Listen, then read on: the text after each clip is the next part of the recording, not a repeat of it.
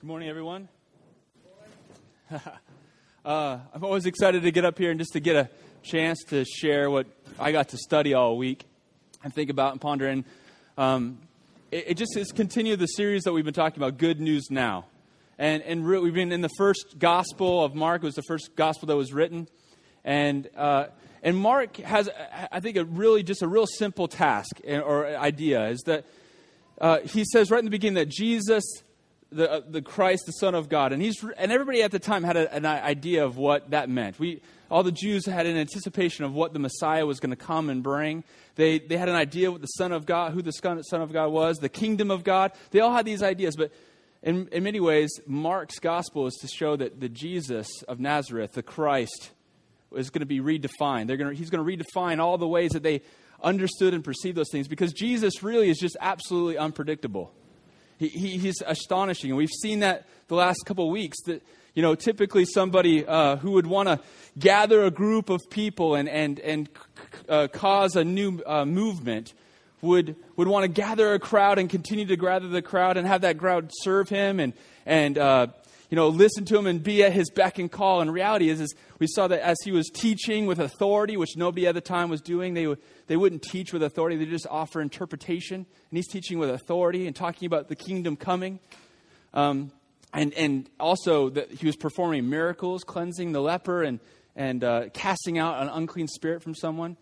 But instead of staying there in Capernaum and the, the city of Ga- Galilee, he decided to leave he, he actually started to walk in the areas of Galilee, going from one small town to another to continue to, to preach and to continue to cast out demons and those kinds of things, to preach in the synagogues and teach. Because he wanted to have a broad ministry, but he wasn't going to offer this broad ministry with pride, but with humility, to give himself away.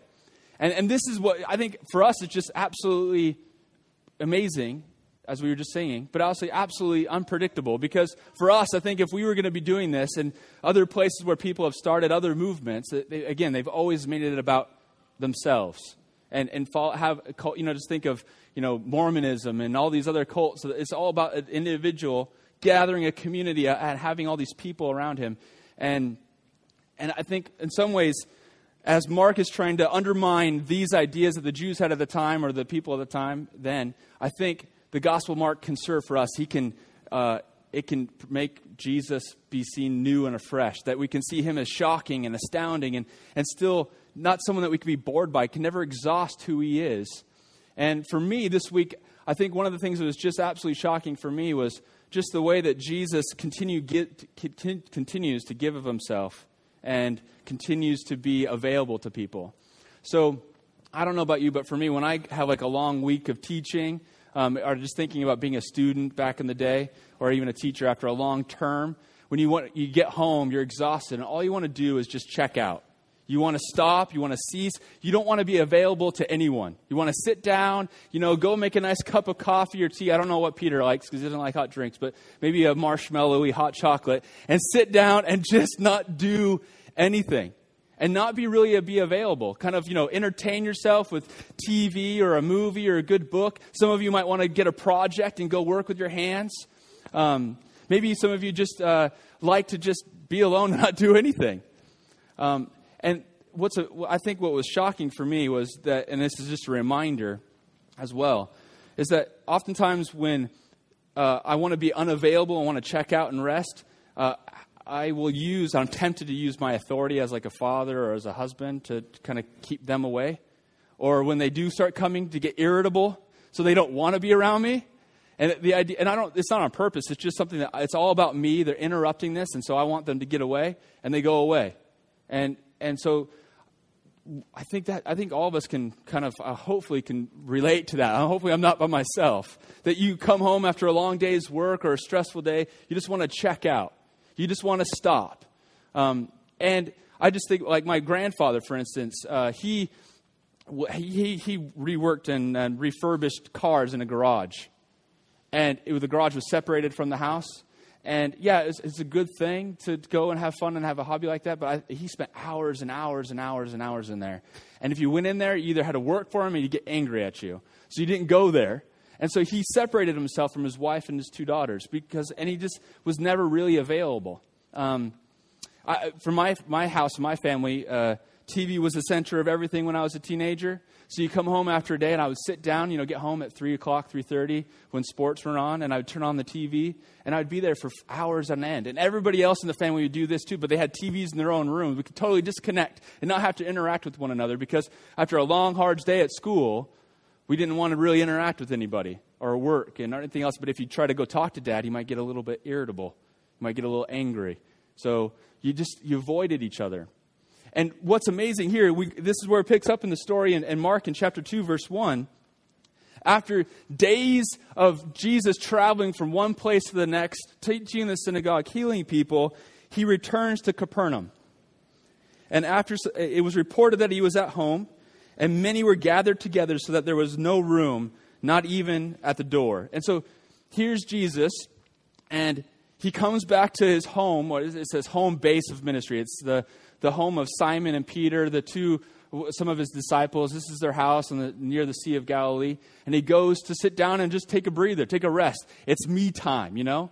And he goes to lay down, and there's a knock at the door. And Simon and Andrew come and go answer the door, and they go back to Jesus. Hey, Jesus, there's some people. They've heard that you're here. They want to see you. They want to hear you talk. And you, you can just imagine, you know, if we were Jesus, go, no, no, no, no. Just tell them I'll teach tomorrow, I'll do some miracles tomorrow. I'm not really available right now. It's me time. And put a sign on the door and say, I'll be available tomorrow. And put a clock on there and say when I'm going to be available. Actually, what does he, what does he do? He, he says he begins to teach them. He begins to invite them and, and preaches the word of God to them. And this is a house that's probably you know, eight, six, six to eight feet tall, the ceiling wise, and it's probably about, I think, about 15 feet wide. I know it's a little bit longer than that, but just think about a normal sized tree. It's not that wide, it's a square building. It's, uh, you imagine just all these people cramming in, and you think of like, ever been in the tube in London, like on a hot day? Like really busy, you know, just kind of cramped and the stuffy air and all those kinds of things. Th- these people are cramming in so much that there's no room at the door, and they're probably starting to gather around outside the door so they can hear, and people are relaying the messages of what Jesus is preaching so they can hear and see what's going on. And people are en- enraptured with what he's doing. And so they're, they're, they're, uh, they're you know, suffering with the hot air, the stuffiness to hear him. That's how engaging he is. And they're all waiting to hear what he's saying and what is he going to do? What is he going to do? And so it's, it's, he just preaches, he offers himself. Jesus, when he's going to probably go home and rest and cease and stop, he makes himself available. It's, it's, see, because resting is not a problem. I, I, I, think one of the issues you might be thinking was, well, isn't it okay to have a project? Isn't it okay to take a breather? Isn't it okay to sit home and enjoy some tea and coffee and take a break? And I said, yeah, rest. It's a good thing to rest. Jesus rests. God rested. But they, he, God and Jesus are always available for fellowship. Jesus goes and gets away and spends time with his Father. G- God, after six days of creating, at seven day he ceases and stops, but he's walking in the garden with his people. He's, there's fellowship. There's, he's available. And here Jesus is available. He's available to his people. And, and then we, we move on to the story, and Mark says, And they come bringing to him a paralytic carried by four men. And when they could not get near him because of the crowd, they removed the roof above him. And when they had made an opening, they let him down the bed on which the paralytic lay. So I'm sure a lot of us are familiar with the story. We've heard the story a lot. We've probably taught the story quite a bit. And I think it, what, what, what, could, what could have happened is you know, Jesus was here in Capernaum the last time, touching lepers, doing things that are just unbelievable, un- unpredictable.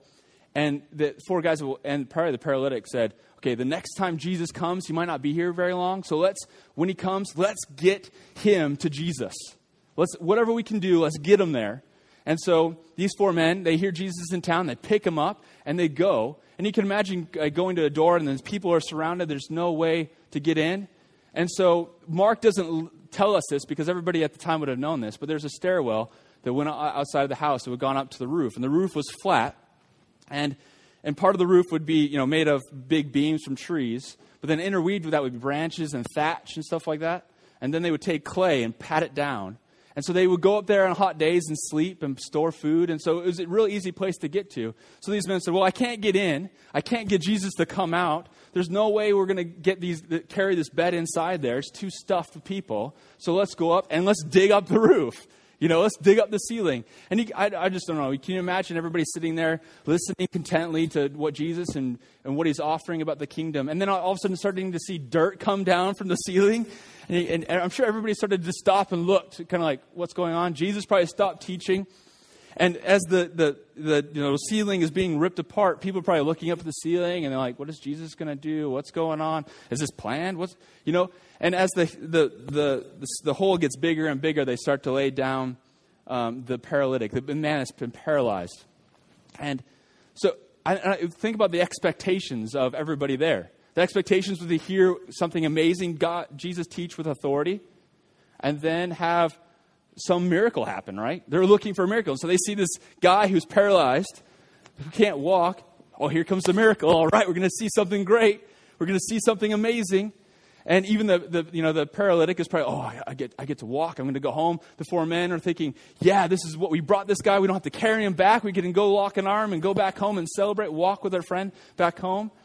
And Jesus says something that is, you know, they're expecting Jesus to say what? Pick up your mat, stand up, walk, go home, something like that. Something like that. And Jesus, what does Jesus say? He says in verse 5 when Jesus saw their faith, saw the faith of the five, five men, I think, he said to the paralytic, Son, your sins are forgiven. And, and I think this is probably what the look was on everybody's face, including the paralytic. Huh? What? He, like, jaws drop, silence. What, what, what are you doing? You know, the paralytic's like, great, yeah. You know, I think everybody at the time saw sin uh, as a, a, cause possibly of sickness and disease and all those kinds of things. Um, but ultimately, the paralytic is like, well, yeah, that's great, sins, but I, I wanted to get up and walk. I want to walk. And, and the four men are down looking in, looking like, what are you talking about? We just did all this work. We dug up this roof to get him down, and sins are forgiven. I'm going to have to carry him back home? What, what do you mean? Sins are forgiven. And then we see uh, the scribes in verse 6. Now, some of the scribes were sitting there questioning in their hearts, Why does this man speak like that? He, he is blaspheming. Who can forgive sins but God alone? You think that the trained people who copied the text, who protected the law of the Jews, protected the traditions of the Jews, these guys are really smart. They know that things, what's going on, and they start to think in their hearts, who is this guy? Did he, is he, only God can for, forgive sins. Does that mean that he's calling himself God? And if he's calling himself God, that's blasphemy. That means this is a capital offense. Do we have to do something about this? And, and there's, there, I think they're questioning in their hearts, kind of like, what is going on here? Who is this guy? Again, more people, this is what Mark wants people to ask Who is this man? What is he saying? What is he doing? This is absolutely shocking to everybody. And what's absolutely amazing is that Jesus meets their, astound, their, their shock, their, their needs, even in this. He says, immediately, Jesus perceives in his spirit uh, that they're questioning, or they questioned within themselves and said to them, Why do you question these things in your hearts? Which is easier to say to the paralytic, Your sins are forgiven, or to say, Rise up, take up uh, your bed, and walk? But that you may know that the Son of Man has authority on earth to forgive sins, he said to the paralytic, I say to you, Rise up and pick up your bed and go home. And I think, again, this is absolutely shocking. I think it's one, again, uh, is Jesus kind of astounding us by why he, the way he gives of himself.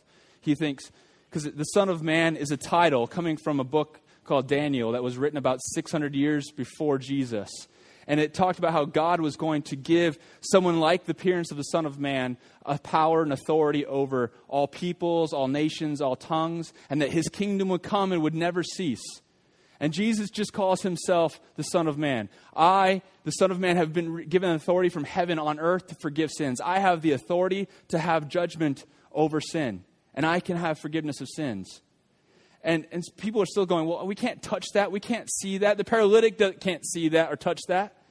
And he goes, Well, because you doubt me, because you are skeptical of what I'm saying, I'm going to do something a little bit easier. I'm going to say to the paralytic, You stand up and walk, take your mat and go home.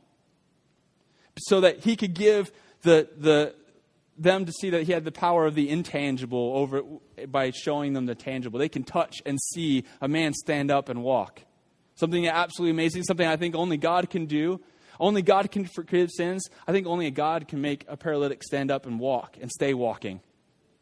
And here you see Jesus just meeting their doubts where they're at. They, are there, and he's like, Your need is to see that I am the Son of Man, that I have the power to forgive sins, so I'm going to raise this man up. And what is the, the man's response? He rose immediately, picked up his bed, and went before them all. And, you know, you can imagine as uh, the people have made space they're all, and he's laying there. He stands up and walks out, and just the, the commotion of having to try to get out of the way so he can walk out. I, I was thinking, I wonder what the four guys up there did they like run down the stairs to meet him outside, or did they jump down the hole? Because it's not very far. I mean, six feet. I mean, six to seven feet. You could just jump down the hole and join them as they walk out. I would think in excitement for me, I would go, you know, me knowing me, I'd jump into the hole, onto the ground and, and join them walking out because just they're all amazed about, by what they're, what's going on. And just see, like the response, everyone, all that were amazed and glorified God, saying, "We never saw anything like this." And I think even the scribes who were doubting were amazed and give because he said all of them, all of them are amazed. But you get a sense of the beginning of two groups forming. You have some people responding to Jesus with skepticism, mistrust and I would think we'll see later on some hostility. You're accusing somebody of blasphemy. The scribes are going to go after that and try to do, you know, do something about that. And there's the other response of praise, worship, and trust. And I think that's just beginning in this. Everybody's amazed by what Jesus has done. And so, what I think is, well, what, well, what is your response to this? Because what is your response to Jesus? Because if, if, if, if Mark is trying to undermine and change how we think or how the people at the time thought about Jesus, the Christ, the Son of God, or even the Son of Man, the Son of Man was supposed to bring a kingdom that was going to reign forever. And we'll see later on that Jesus talks about the, the Son of Man is, didn't come to be served, but to serve. He came to die and raise again. I mean, how, how can the Son of Man die when he's supposed to be the king over a kingdom that's supposed to rule forever? How is that possible? He's changing everything. And so my question is, is how do you respond to Jesus? You do you respond to him with praise and worship and love and adoration? Say, I want, G- I want him to be my Jesus. I want him to be the one I'm going to give my heart to. Or do you, are you find Jesus at times boring, kind of predictable? I'm assuming that having looked at this story, uh, that many of us heard the story many, many times, if not taught it in Sunday school and in creche and other places hundreds of times. Oh, yeah, yeah, the lame man on a bed through a roof. Jesus forgives of his sins. Yeah, yeah. That's what it's supposed to be about, isn't it? You know, we, we, we know everything about Jesus. But why is it that we find things far more fascinating than Jesus? Why do we find entertainment, TV, movies, books, video games, whatever it is, um, addictions, far more fascinating? Uh, the World Cup, far more fascinating than Jesus. The one that, that cannot be exhausted. Uh, and somehow my question is, is do, you, do you think you know fully who Jesus is and what he's like? Do you know fully how he feels about you? Because I think a lot of us walk around, including myself at times, don't really think that God and Christ loves me. I, I, that I don't really think and doubt that he likes me that he wants to be spend time with me, that, that he's actually available to be there to be with me. And what, what I also think is that, uh, well, the, the, well, just think about just the fascination of who Christ is, that we can never really exhaust that. You know, think about why is it that those things are more fascinating than the word that talks about Jesus? Or even the scriptures that Jesus loved and adored. Think about Jesus and Paul and Peter and all the guys in the New Testament. They loved and adored the Old Testament. I, I know lots of us, including myself, at times go, oh, the Old Testament, that's just, that's old and stale. But Jesus says, it's all about me. And this is the scriptures that he loved and adored and spent time in and, and quoted and, and knew his Father from you know, it's just, can we find Jesus more fascinating? And maybe if you struggle with this, I would just say, well, tell God, God, can you shock me? Can you make me astounded by you? Can you show me you in a new way so that I can go, yes, that's the God that I love and adore? Can, can, you, can you say, God, wherever you need to reach me, wherever you need to engage my heart, I want to engage there. I want to grow? Because think about the need uh, we know that people needed, let's say, let's just say, the, the, the man, the paralytic, thought he needed to walk. He thought he needed to get up and walk, and so did the four men that carried him. But his greatest need was something that he wasn't ready for, which is to have his sins forgiven, and his sins were forgiven. The scribes, the greatest need that they had was to answer this, the skepticism and doubt of Jesus being able to forgive sins. And he answered that. I mean, what Son of Man, the Son of Man with authority of, of all tongues and all people and all nations, would have to prove himself to somebody else? He go, well, your sins are forgiven. Yeah, but uh, really? You, we can't see that or touch that. Well, if you don't take my word for it, I'm going to do something about it. Uh, if you're out of here, I am going to kill you, whatever. I mean, just think about what a normal king would do. You're going to question my authority. You're going to question who I am. And Jesus, he doesn't do that. He says, here, this is what you actually need. And he offers it. And I'm saying is eh, eh, God need if you have a need, tell him about it and he'll meet it. Have him engage what you need. And maybe it'd be surprising. Maybe you, something you won't even anticipate what you need. But have the audacity, the, the boldness to say, God, I want to grow. And whatever it takes, whatever it means, I'm willing to do that because I want to be someone who can says, here's my heart. I want to trust you. Jesus, whatever you want to do with it, please do in me what you would like to do. And then I think about, well, for us as a church, a couple questions that I have. Um, and I don't know if I have the answers to them, but, but what does it look like for us as a church to take needy people to Jesus or Jesus to needy people? Think about the, the creativity, the perseverance of those men who brought their friend, the paralytic, to Jesus. They, they dug a hole in a roof you know, they, they didn't go, oh, well, you know, Jesus is over there. We can't really get to him and all these people, and we can't really call Jesus out here. He's not going to make it out here. So, okay, we did our bit. We, we talk him this far. We'll, we'll go away. Instead, they said, well, okay, we got to get him here. What's the other way to get him to Jesus? And they went up to the roof and they dug a hole and lowered him down. And think about the faith of a man who is par- paralyzed, laying on a bed, precariously being lowered down a hole.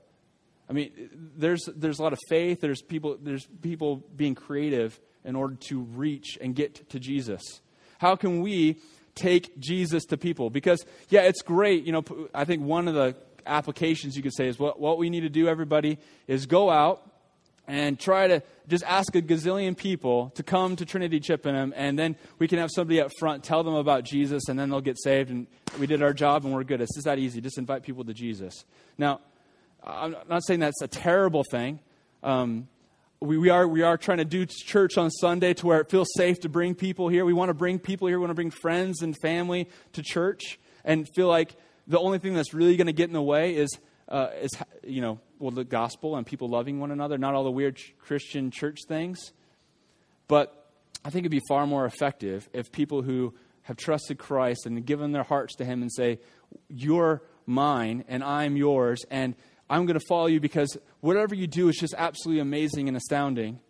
And you take that Jesus to the people um, that are in need, the people that need to hear it. Because the reality, that the thing that's different between that story and our story is that, well, Jesus is with us. His Spirit resides with us. We're one with Christ. Wherever we go, He's with us. He's joining us. And let's join His ministry and go reach people that are in need. Just like these men took the paralytic to Jesus to meet the needs that they thought he had. The other question that I have for us is what does it look like for us to shock people with Jesus? How can we, as a community, undermine the ideas of what people think church is, what people think Christians are, and who they think Jesus is?